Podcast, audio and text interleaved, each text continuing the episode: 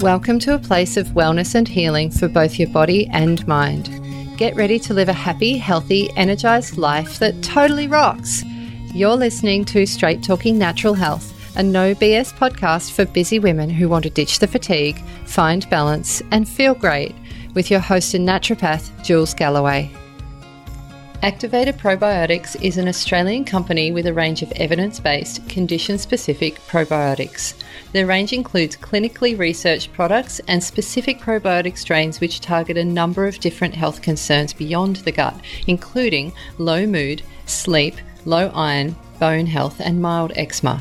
With an understanding of specific health effects of the gut microbiota, Activated Probiotics is helping practitioners improve the management of some of the most prevalent and chronic health concerns with probiotic solutions and education for their community.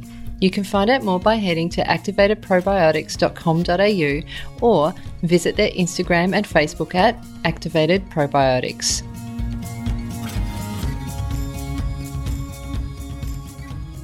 Today's guest is so bloody awesome that she will be joining us for three whole episodes.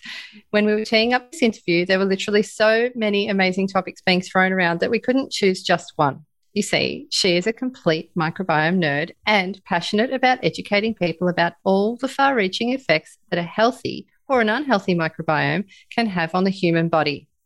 Microbiome health is about so much more than just gut or poo symptoms or clearing bloating or IBS or constipation, although they're important too. But over the next three episodes, we will be exploring three health issues that can be affected by a poor, a poor, microbiome, and we'll talk about the latest research in how to manage them. They might be ones you wouldn't think about. Today's topic is bone density. Yep, prevention of that pesky little sucker known as osteoporosis something that all women should be tuning in for. So, anyway, I'll get back to properly introducing my guest. She's got some crazy good credentials. She is a speaker, a writer, an educator, and a qualified naturopath. She has more than 15 years of experience educating on all aspects of complementary and integrative health. She has lectured to undergraduate students in Australia, the UK, and the US and delivered naturopathic education to healthcare practitioners all around the world. She's also the Director of Education at Activated Probiotics. So she's across all the latest studies and research. I'm so excited about this today. So please welcome to the show the amazing Rebecca Edwards. Welcome. Hi, Jules. Thanks so much for having me. Oh, I'm so excited to have you on the show today. Um, yeah, are you prepared to nerd out? Are you ready? I am so prepared. This is this is what I live and breathe for, Jules. Talking to talking to fabulous, interested, interesting people about the microbiome and how it affects every aspect of your health. Excellent. You are my people. All right. Tell us a little about how you came to be so interested in this area of natural health. Such a good question. And it really goes back to the core of everything we know about health and medicine and wellness and people, really. I mean, if you look at it from the most basic level, you know, your digestive tract is literally the core of your being. You are nothing but a collection of bones and organs surrounding a tube running through your center. So it's a pretty important space. You know, when we look as well at the, you know, the the idea of homeostasis, that uh, that sense of balance that the body brings itself back to, that's intricately wound up with the health of that digestive tract. If you don't absorb your food well, you won't be taking up the nutrients you need for homeostasis and growth. Um, your hormonal system in your body relies on receiving those nutrients and also on different uh, kind of metabolites and factors that are produced inside the microbiome. The microbiome biome being, you know, that community of microbes which live on the innermost surface of the digestive tract tract. So I've always been interested in, you know, how the digestive tract health itself drives the health of the body. But then there's also the fact that if we look at, you know, naturopathic medical philosophy, there's always been that statement that good health begins in the gut. You know, humans have always instinctively known that. So to me, it's really about unpicking that instinctive knowledge about the importance of gut health and lying, laying on top of it all of the layers of research and evidence-based medicine that we've come to understand in the last couple of decades. And it's just it's just really the perfect storm of nature tradition science progress wellness. It's amazing And you were kind of in the box seat, really, for being the perfect person for this job, weren't you? Because you you come from a bit of a medical family background. I imagine that would have uh, given you some pretty interesting conversations around the dinner table from time to time. Well, you could say that. You know, for a bit of context, my my dad's a cardiothoracic surgeon who has never had a huge amount of time for uh, alternative type medicine. So that's always fun. Um, my mum was a microbiologist. So for her, the whole world is about microbes and, you know, how, how different tiny little beings interact with humans and make us well and make us sick and how we kill them and how we control them. So, you know, when we were kids, she would always know immediately what what kind of illness we had and obviously what antibiotics we needed to treat it because that was the subject of her her work and her research. But in recent times jules you know the worm has turned because my mum is now a qualified naturopath and she combines her biomedical scientific knowledge and skills with her understanding of natural medicine and she teaches in um, in a medical school.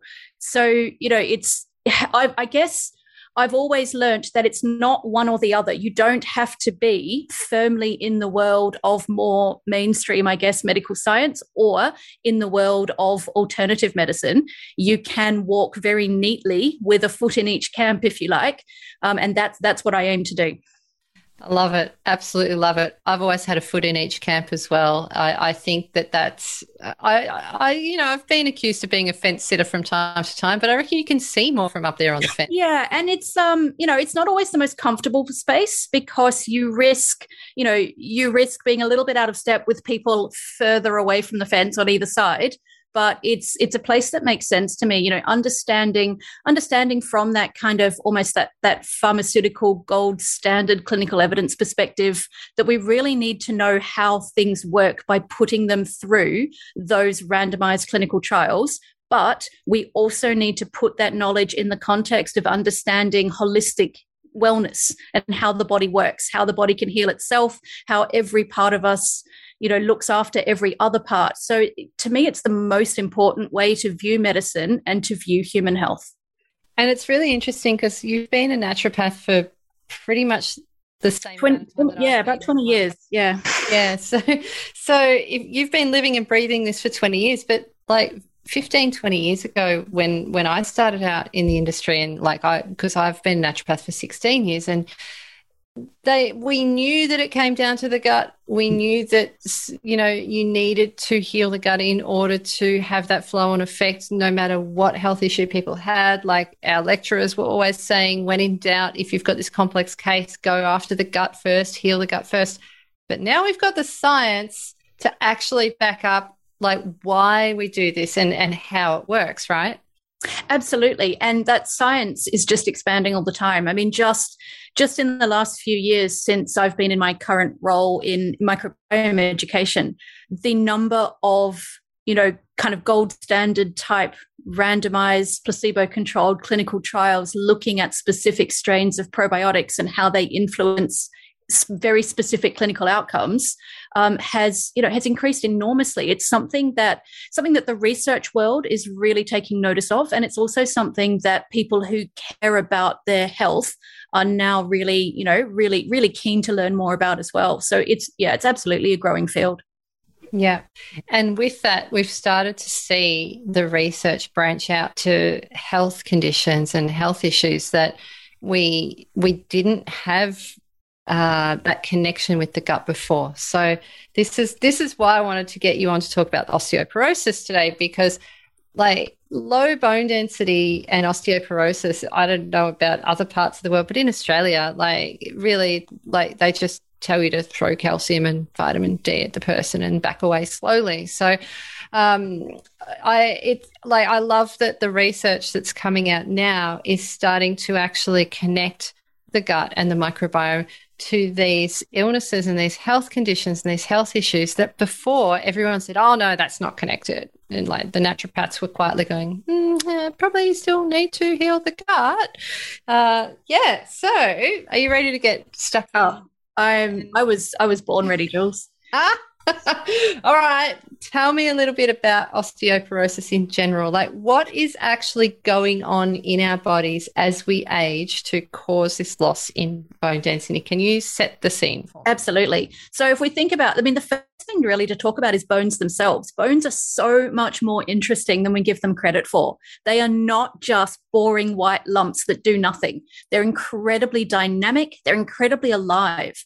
You know, bones, we think of them as just these really boring things that are just solid and, you know, don't do anything. But they are constantly changing and looking after you. You know, I mentioned that word homeostasis before, which is that that kind of that point of equilibrium the body is always trying to bring itself to the point of perfect balance. And your bones are a really really good example of this.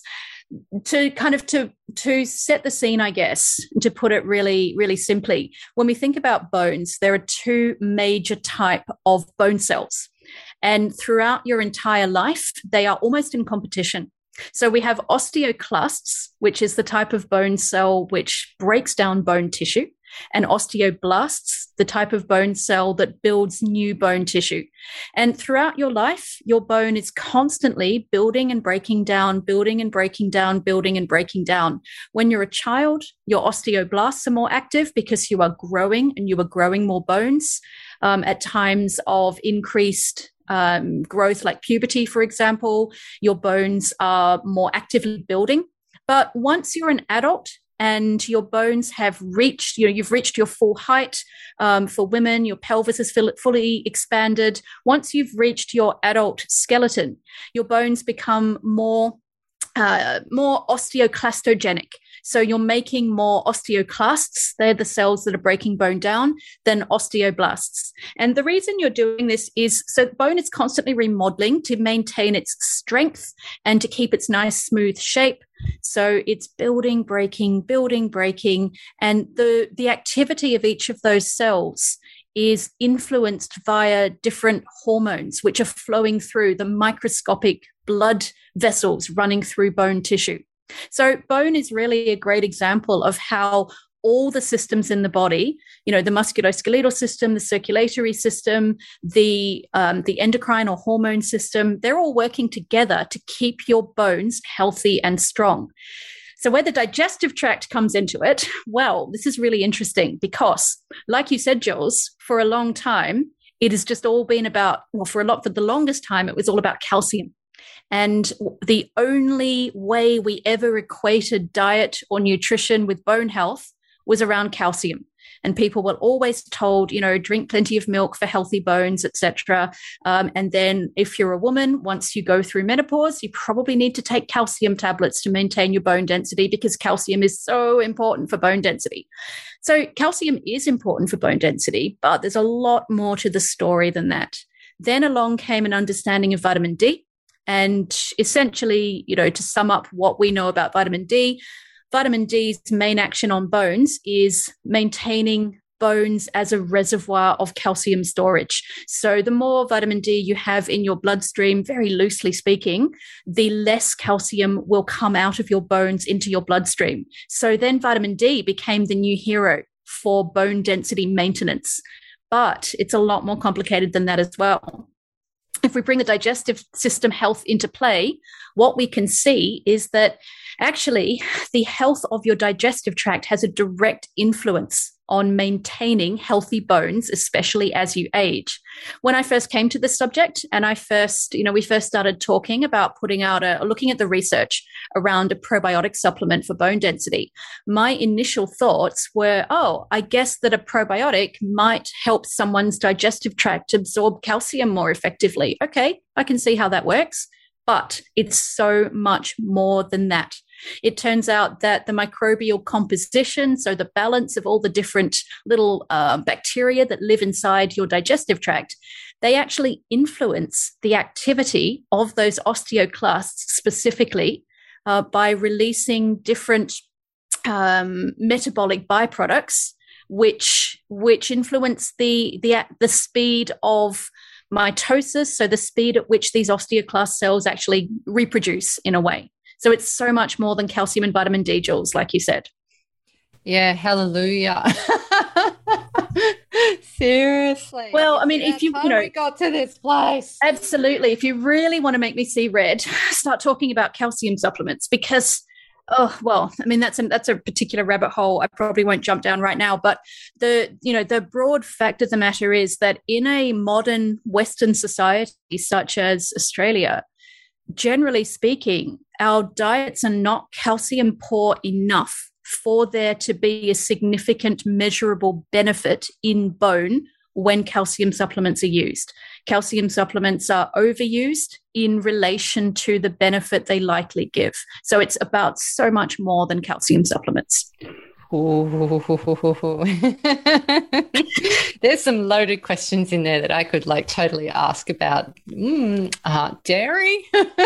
well, again, you know that that's a rabbit hole. I'm always happy to dive down, but um, we've probably got more, you know, more microbiome um, relevant rabbit holes to jump down over this direction too. Yeah.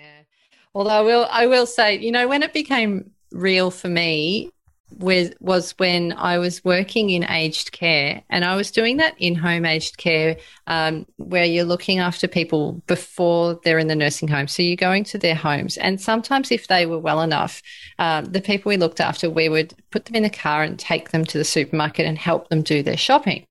So, like, I I was taking these beautiful old people who, you know, and some of them were needing care because they had osteoporosis, right? So I'm taking them to the supermarket, and it's my job to like push the trolley and to get the things off the shelf for them. And I'm putting so many things in the freaking basket. I'm like, it's like milk and yogurt, and then more mm. yogurt, and then some custard, and then yeah.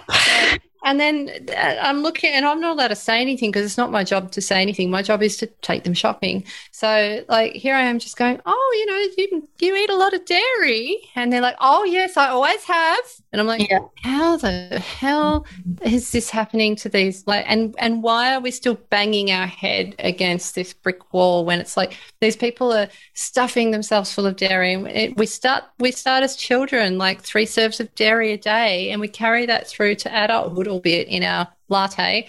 And then like out the other end, these mm. you know these little old ladies were having custard and yogurt and all the things, and I'm like, it's not doing dick. No, I'm going to say, Jules, I'm I'm guessing that they weren't all sprinting around with super healthy T scores and Z scores either. You know, uh, I'm, I'm, guessing no. they were not unaffected by bone density loss. Yeah. So why why uh, are we all late to the party? Like what how how did this go under the radar for so long? Why are we only just talking about this now? It's pretty recent research. I mean the the study that is re- is very close to my heart and I love talking about that was done on three specific strains of lactobacillus was published in the Lancet Journal of Rheumatology in 2019. So we're looking at really recent research.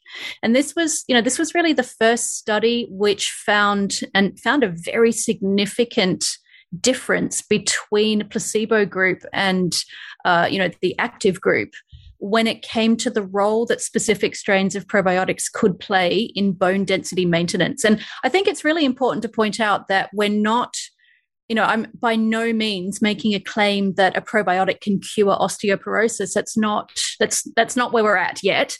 But where we are at is leaning towards an understanding that the presence of particular strains of friendly bacteria, if you like, in your digestive tract can essentially help to slow down the speed at which women in particular are losing bone mass post menopause. And that is a topic that should be close to the heart of every woman you know, because in Australia, there are some pretty scary statistics around osteoporosis. You know, there are seven and a half million Australians affected by conditions caused by low, low bone density.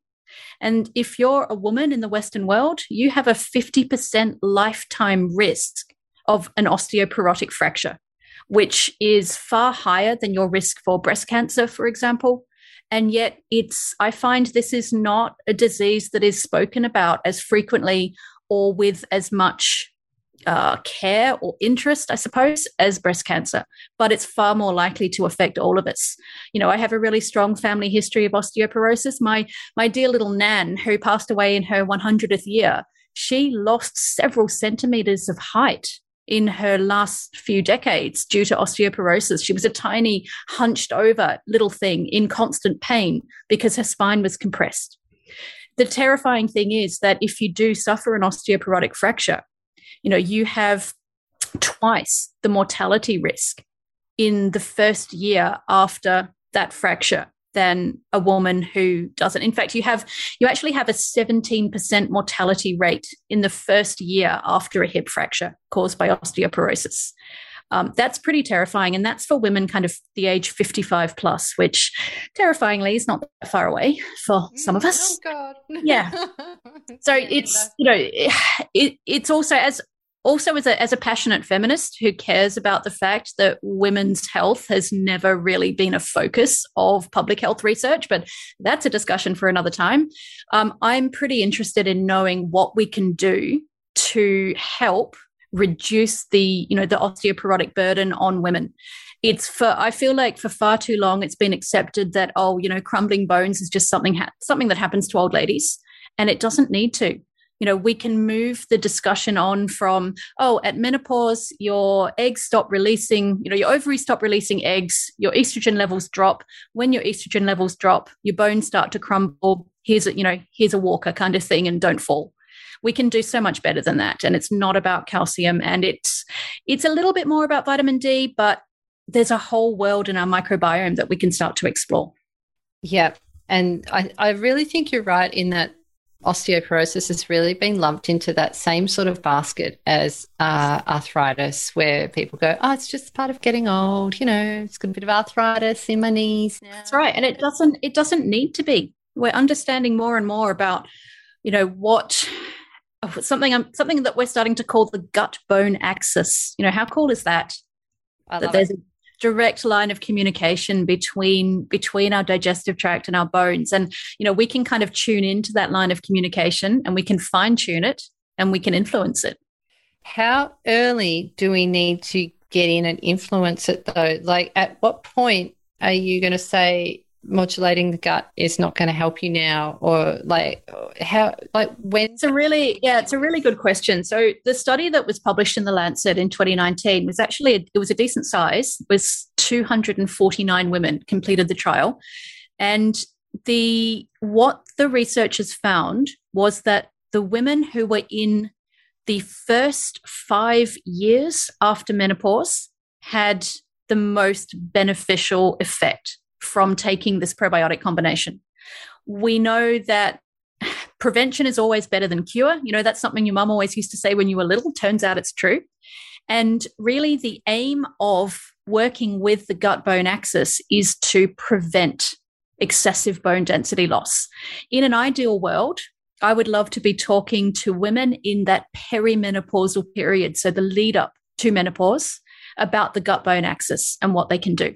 So, ideally, women in that kind of 45 to 55 age bracket are likely those who will benefit most from this research. Having said that, one of the things that you know that I've been involved in over the past couple of years is it's actually running a, a series of bone uh, bone density clinics where we have we have a collection of portable bone density screening tools and we go out in the community and offer free bone density screening for people who are interested to know what's going on. And what we've been seeing is that even in a population significantly older than that 45 to 55 year range, we are seeing improved bone density um, screenings, and in some cases, followed up by um, improved full body DEXA scans in women and sometimes men who have been taking this specific probiotic combination for uh, bone density maintenance. So, to answer your question, you know, at what point is the gut bone axis kind of redundant? As far as I'm concerned, never. There's always something you can do. And it turns out that that gut bone axis is it because, like I said before, because your bones are so busy, they're constantly active, you can influence their activity no matter how old you are. Yep. So we could have even helped out your beautiful old help my little old nan. Yeah. But you know what? She was so stubborn. She would never take any of the supplements I ever gave her. So she was she was beyond help. we all have family members like that. They're Absolutely. us. They're sent to remind us to just help people we don't know. Um, okay. So, oh, Lordy, so much that I want to ask you. Um, so, does that mean like, I kind of feel like you, on one hand, like, do we just say let's just give this probiotic to everyone or is there something else that that we should be looking at like why why do people end up in this position where they needed that probiotic to sort out their bone density loss well, I can, yeah, I can answer that in two ways. To your first question, should we give this probiotic to everyone? Absolutely. um, but more on that. The second question, how did we get to the position where we even need this? Well, there's one word I'm going to give you. It's not going to be a surprise to you, Jules, and it probably won't be a surprise to any of your listeners. It's a word that's used in relation to just about every chronic condition we talk about. It's inflammation. Mm-hmm. And it's, you know, yeah, color you surprised, right? Oh, but oh, wait, wait, hang on. Ooh, really? Yeah. Tell me more. Sure, I know. inflammation, not you again. Shock of yeah. in the room with the yeah. knife in your hand. Absolutely. So, unsurprisingly, as you know, you've talked about with many of your guests, and as I'm sure all your listeners will be aware, inflammation is very often the driver behind chronic disease. Um, inflammation is you know the i guess the end product of dysregulation in a whole range of body systems. And unfortunately it is the big baddie with the knife in the library um, when it comes to maintaining bone density. So you know what it's it's always really interesting to kind of unpick what we mean when we use the word inflammation because i remember i've been i've given lectures before when i've talked about inflammation being the cause of this that or the other and I remember one of the first times I, I did that, and I had someone come up to me afterwards and say, "What what do you mean by inflammation? Do you mean like like when I roll my ankle, like a swollen ankle, because that's inflamed? Is that what you're talking about?" And so it's you know it's kind of just elucidating that inflammation what we're really talking about is essentially dysregulation of specific immune chemicals if you like and then that leads us down another conversational rabbit hole of what is the immune system. And again, if you want to break it down to its most simple level, the immune system is essentially the hormones, chemicals, proteins released by specific types of white blood cells. And these, you know, these messenger proteins, cytokines, influence the activity of other immune cells to bring about um, inflammatory damage or change or lack of repair.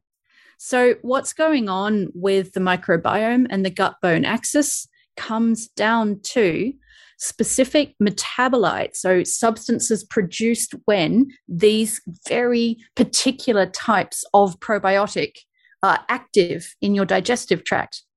They produce um, various peptides and short chain fatty acids and these short chain fatty acids influence the activity of particular cytokines to create either a more or less inflammatory environment. I mean, that's kind of putting it most simply. You can also get a lot more detailed and say, you know, it comes down to the activity of Th17 cells stimulating osteoclast formation and bone resorption by producing high levels of um, interleukin 17, um, RANKL, tumor necrosis factor alpha, macrophage colony stimulatory factor.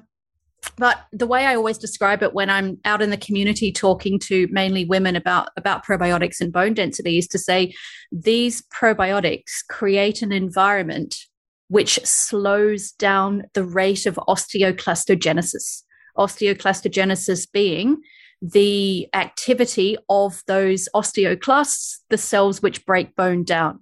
So essentially, if you are living in a body with ongoing low grade inflammation, you are very likely to be creating more osteoclast cells at a greater speed than you should be. And this is leading to a faster loss of bone density than is ideal. How it comes back to, you know, gut health itself is related to estrogen. So, you know, what we were saying before about really looking at women and saying, oh, you're not ovulating anymore, bad luck, your bones are going to crumble now.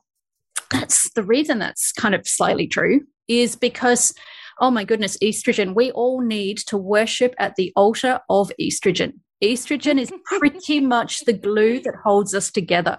And, you know, it turns out that lots of things start drying up and falling apart when estrogen leaves town. So, you know, to kind of set the scene about the heroine estrogen, estrogen is, well, it's produced in, in, you know, many cells in the body, but the main event for estrogen production is in the ovaries. Um, you know, the, the cell, the organs which produce eggs in women.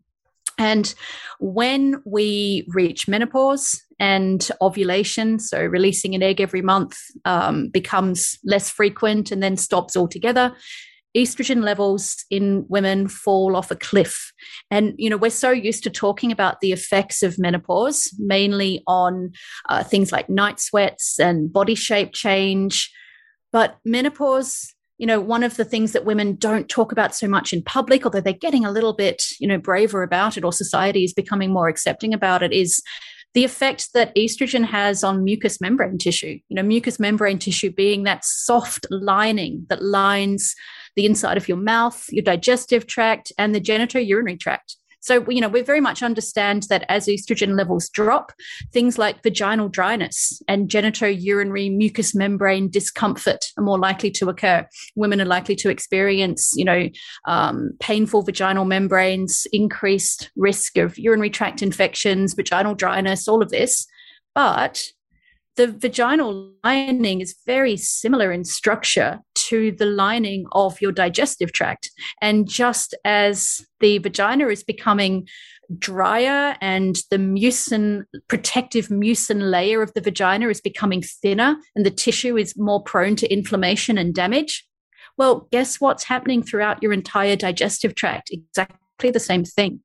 So, what we see postmenopausally is a reduction in the thickness of that protective mucin layer in the digestive tract. This mucin provides fuel source for many of the bacteria which call your microbiome home. So we start to see a shift in the microbial composition of your digestive tract post menopause. We also see an increase in the permeability or openness of the digestive tract lining. And this means that generally, when you think about your digestive tract, you think about it like a tube that things pass through. And if you think about that tube as being made of really kind of tight netting, only substances of a certain size can pass through that netting from your digestive tract into your bloodstream. Post menopause, the holes in that netting become bigger and larger proteins and structures can pass from the digestive tract into the bloodstream, leading to immunogenic stimulation essentially. The larger um, the size of proteins and substances passing into the bloodstream the more the immune system has to essentially attack them and mount an immune response so a drop in estrogen equals an increase in intestinal permeability, equals an increase in immune activation, equals inflammation. So now we've created the perfect scene for bone density to start declining at an alarming rate. And you actually lose the largest percentage of bone density you will lose in the first five years after menopause with the sharpest decline being in the first 12 months. You're kidding. So, this is why we really want to talk to women in that perimenopausal phase before their ovaries essentially shut up shop or they've still got some estrogen to be helping maintain their bone density. We really want to start talking to them about microbiome health at that point.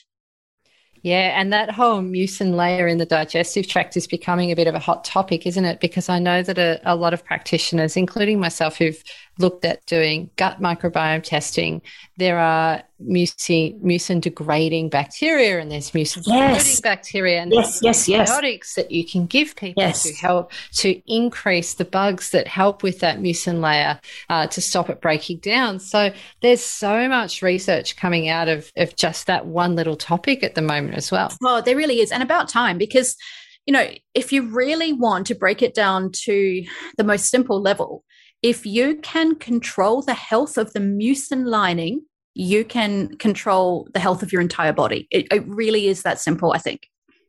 Yeah. Yeah, right. Mucin is everything, kids. Yep, it is. Yep. bring on bring on the goblet cells. Absolutely. I'll get you a little t-shirt that's printed yeah. out that says got mucin. yeah. You know I'd wear it too. Oh, I know.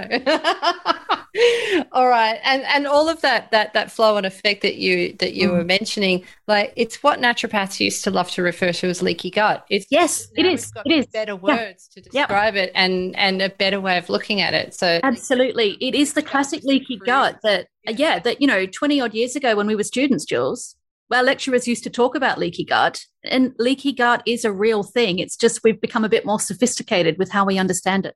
Yeah, it's not just a bucket with holes in it. No. so yeah, I love I love that now in, in in the last decade that we've started building on that foundation that we already knew. We just didn't have the way to explain it on that on the scientific level. And now we're on the level because we we can actually delve in and go, right, well, this is the process and this is what's happening. And now we've got better a name for it. Absolutely. And now also we have some great low risk interventions that are suitable for, you know, for every woman to take alongside any other intervention she may be taking for her bone health as well. So you were talking about how there are probiotics that slow down the rate of osteoclastogenesis, but there's drugs that do that as well, right? Yes, yes. Uh, I guess the, the best known of that would probably be Prolia, which is an injectable drug which has, you know, does have a significant effect on reducing osteoclastogenesis. Um, but it's it's not a case of people once they're on Prolia being too far gone. And you know what we see is that these you know these particular probiotic strains, which I can I can I can get all geeky and give you their full names if you like, Jules. Yep, yep, yep. Yes, please. Okay, so we have Lactobacillus plantarum HEAL 9 DSM 15312. Lactobacillus plantarum HEAL 19, DSM 15313, and Lactobacillus paracasei 8700 colon 2, DSM 13434. So very friendly, uh, friendly names there. Um, oh, the but, old DSM 134. exactly, that one. Yeah, know that one. That old chestnut. So we, I, could, I give them nicknames. So for short, we call them HEAL 9, HEAL 19, and 8700. You know, so friendly. So mm, these mm. These three strains of lactobacillus have been trialed together and found to have this significant impact on there are essentially there are kind of three particular cytokines that they modulate. So they modulate interleukin 6, interleukin 7 and tumor necrosis factor alpha. And these are some of the cytokines or, you know, inflammatory chemicals, if you like, produced by your immune cells, which really speed up that osteoclastogenic environment. So when you've got a woman who's taking Prolia, Oh, the other thing to kind of acknowledge is that Prolia or denosumab is its generic name. Denosumab is actually a it's a it's a weak immunosuppressant. So use a probiotic during COVID. Well, that's another conversation, but it um, to be able to take a probiotic alongside denosumab which has what we call an immunomodulatory activity, is, is a gift, essentially. It does not interfere with the activity of the denosumab, but it's giving the women who are taking the denosumab or the Prolia um, extra benefits, if you like, adjunct benefits, while also helping to modulate that mucin layer, the anti inflammatory environment, and assisting the denosumab in cr- slowing down the rate of osteoclastogenesis. And I think that's pretty cool. And that really kind of leads into that idea, you know, like we were saying before, that that probiotics can be taken alongside medications. The thing to remember with probiotics is that they they don't ever leave the digestive tract. They are live bacteria which go in your mouth, through your stomach, into your intestinal tract, where they then kind of wake up and become active. You know, modern modern probiotic supplements are all freeze dried, so they've had the moisture sucked out of them essentially, and they're in a state of deep sleep until they become wet. So when they enter your digestive tract, they get, you know, it's wet in there, so they wake up and they start looking for something to eat. when they're in the lower part of your digestive system, they um, eat or ferment on your food. They eat what you eat. So they eat the fibers, the polyphenols, the various substances that you've consumed. And as they ferment on these substances, they produce um, byproducts, um, short chain fatty acids, peptides, various exciting things.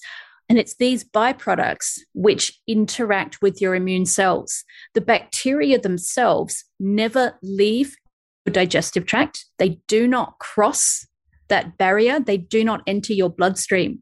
Now, this is such a gift for patients who are taking prescribed medication or for anyone taking any medication because they don't enter your bloodstream. They don't go through your liver. So they do not interfere with the metabolism of medications.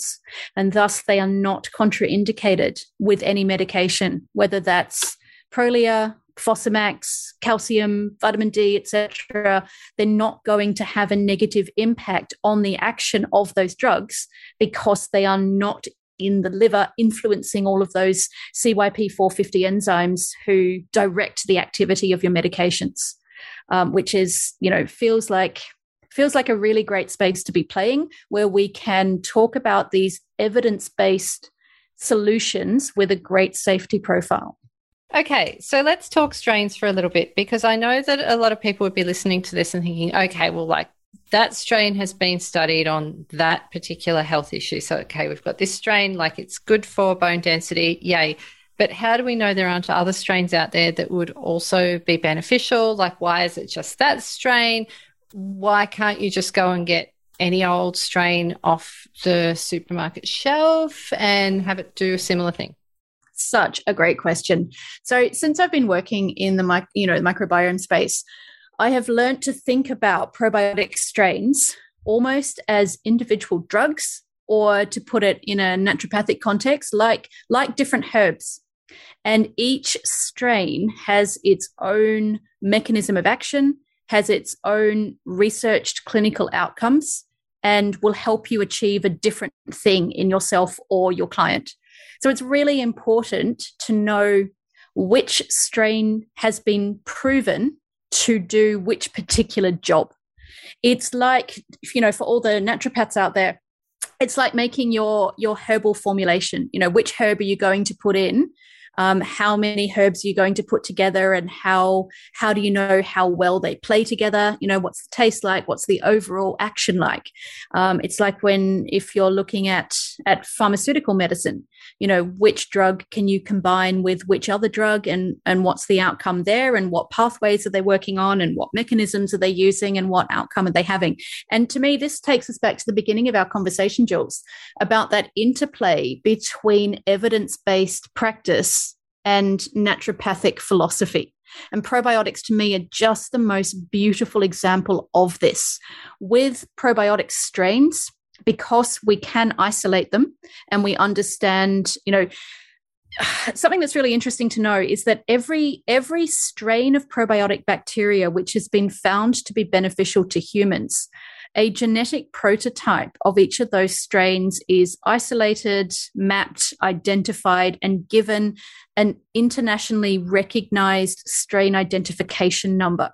That prototype is then stored in an international strain bank, and all of the kind of um, you know the products which use that strain will tell you that international strain identification number. So before, when I was talking about, you know, for example, um, lactobacillus paracasei DSM, you know, paracasei 8700 colon 2, um, DSM 13434, for example. That DSM 13434 is the internationally recognized identification number for that exact strain of probiotic bacteria the reason it matters is you know now we're kind of coming to the the pharmaceutical style research that each strain is put through or can be put through randomized controlled clinical trials where the results are measurable and uh, published in peer reviewed journals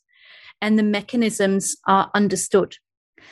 What that means is that as a you know as a clinician or as a consumer you can choose a probiotic product which has been proven in a high quality pharmaceutical style clinical trial to help achieve the outcome you want to achieve. So let's say you had IBS and you wanted to choose a probiotic supplement to reduce your, you know, intestinal pain or constipation.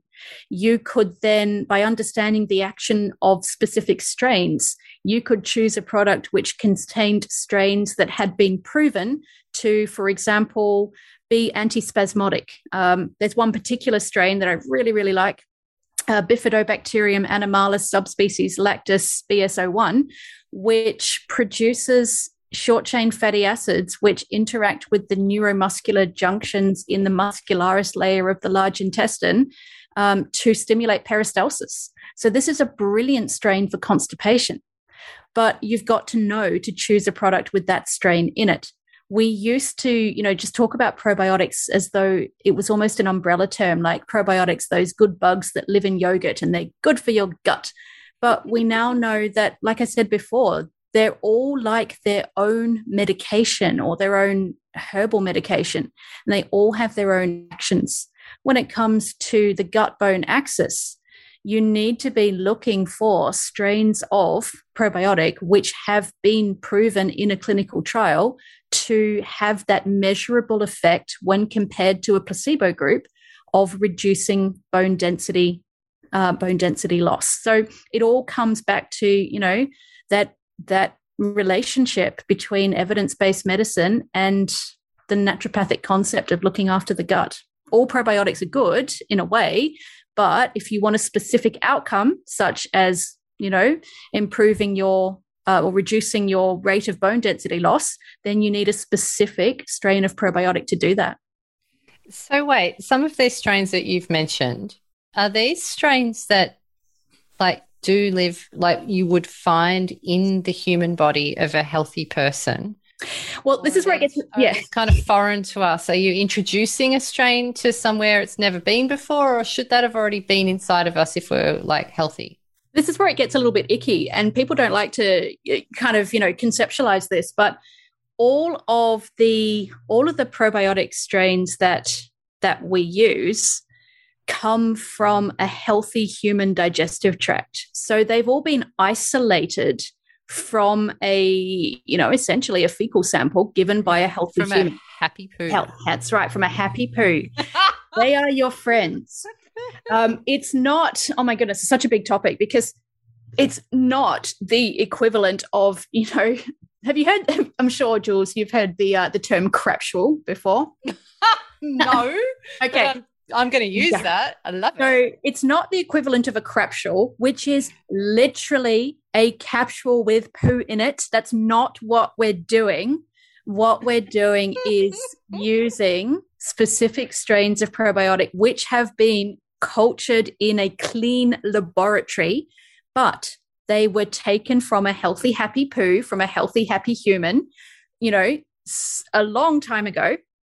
Um, and you are as in a probiotic supplement, you are taking a clean version, um, which has never been anywhere near a human poo, uh, but its ancestors have. In terms of do they live inside us? This is a really good question because I remember, and you know, I'm sure it's the same for you as well. When we were naturopathic students, we had this idea that you took a probiotic to essentially recolonize your gut maybe after you'd had antibiotics or after you'd had a tummy bug and you'd wiped out all of your good bacteria and then you needed to put it back in. So you'd take a probiotics supplement to do that. We now know that that's far too simplistic a way to understand it. And it's a lot more nuanced than that. And essentially probiotic supplements that you take they don't become part of your own microbiome they don't grow inside you probiotic supplements are what we call transiently uh, transiently colonizing. So, the way I like to describe it as an analogy is to say they're like having the builders in to renovate your house. So, you know, the builders come in, they do a bit of work, they leave, and everything looks better than when they left. And that's what probiotics are doing. They're coming in, they're interacting with your immune system and the lining of your digestive tract, and then they're leaving via your poo, but they're leaving your digestive tract in a better state than before they visited. And it can then go on to be a healthier environment. It will then be a happier home, if you like. And as it's a happier home, it can attract happier um, people, to, for want of a better term, to live in it. So probiotics are not becoming part of your commensal microbiome, but they are changing the landscape so that healthier bacteria can set up their homes inside you and make your microbiome healthier. Oh my God. I think I've just spent like the better part of an hour chatting with you going, there's so much I don't know. it's like it's like a rabbit hole off a rabbit hole off a rabbit hole off it, every hole. every single day I go to work and I just think, what am I going to learn today? You know, what is the universe going to show me that again we've always kind of instinctively known but what is what is science going to prove to us today? And how is that going to alter our understanding of health and wellness? It's just the most exciting thing ever. It is. It's it's so good. Like you are you are the perfect person to be doing this job. You really are. Like it's it's so amazing when you meet someone and speak with someone who lives and breathes it who's so passionate about it who wants to go to work and learn new things. Like these are the people we need in our profession. I'm just, I'm still kind of a little bit spun out that I basically I get paid to talk and geek out.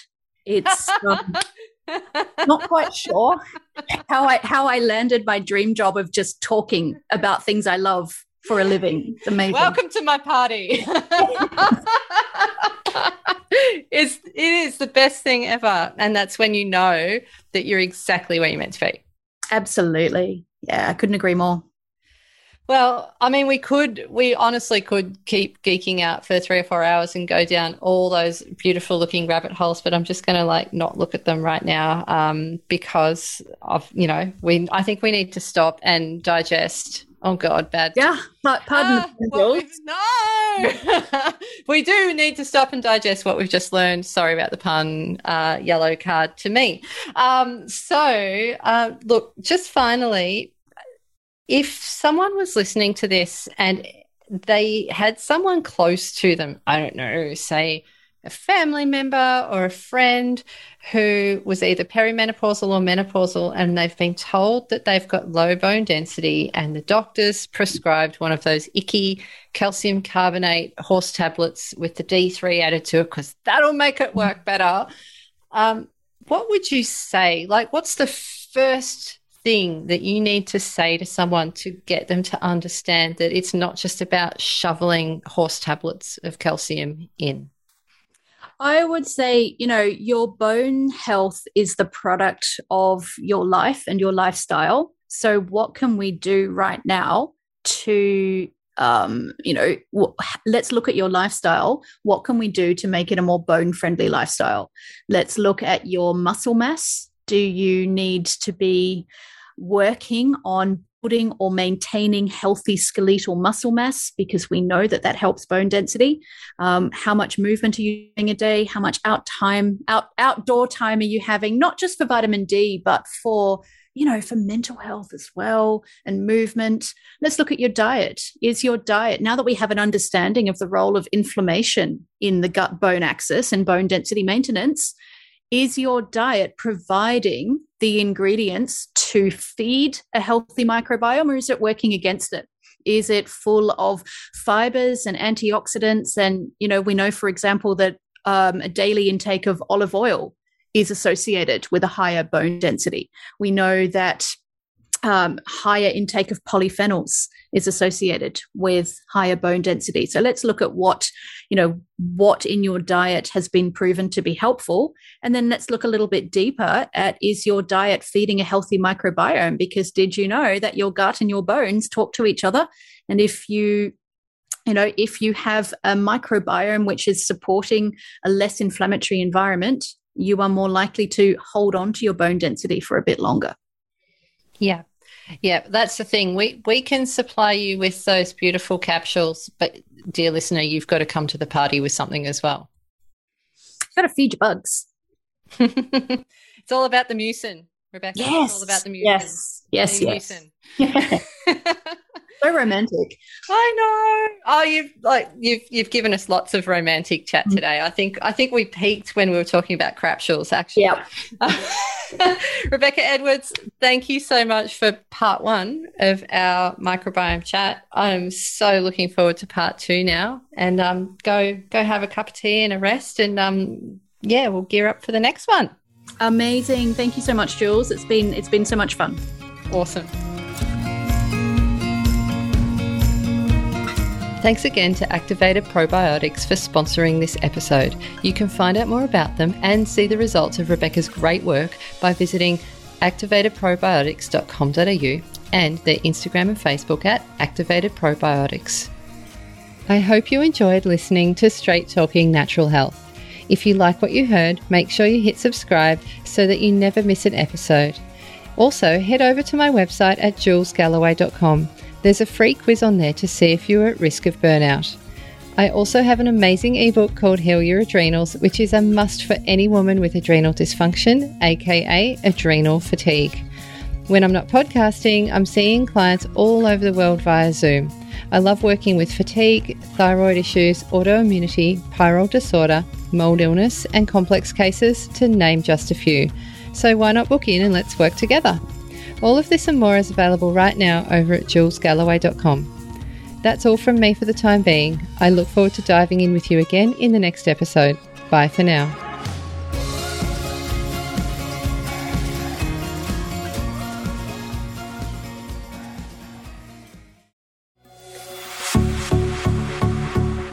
This has been a production of TheWellnessCouch.com. Check us out on Facebook and join in the conversation on Facebook.com forward slash The Wellness Couch. Subscribe to each show on iTunes and check us out on Twitter. The Wellness Couch, streaming wellness into your lives. Whilst the Wellness Couch presenter endeavor to provide accurate and helpful information to their listeners, these podcasts cannot take into account individual circumstances and are not intended to be a substitute for health and medical advice from a qualified health professional. You should always seek the advice of a qualified health professional before acting on any of the information provided by any of the Wellness Couch podcasts.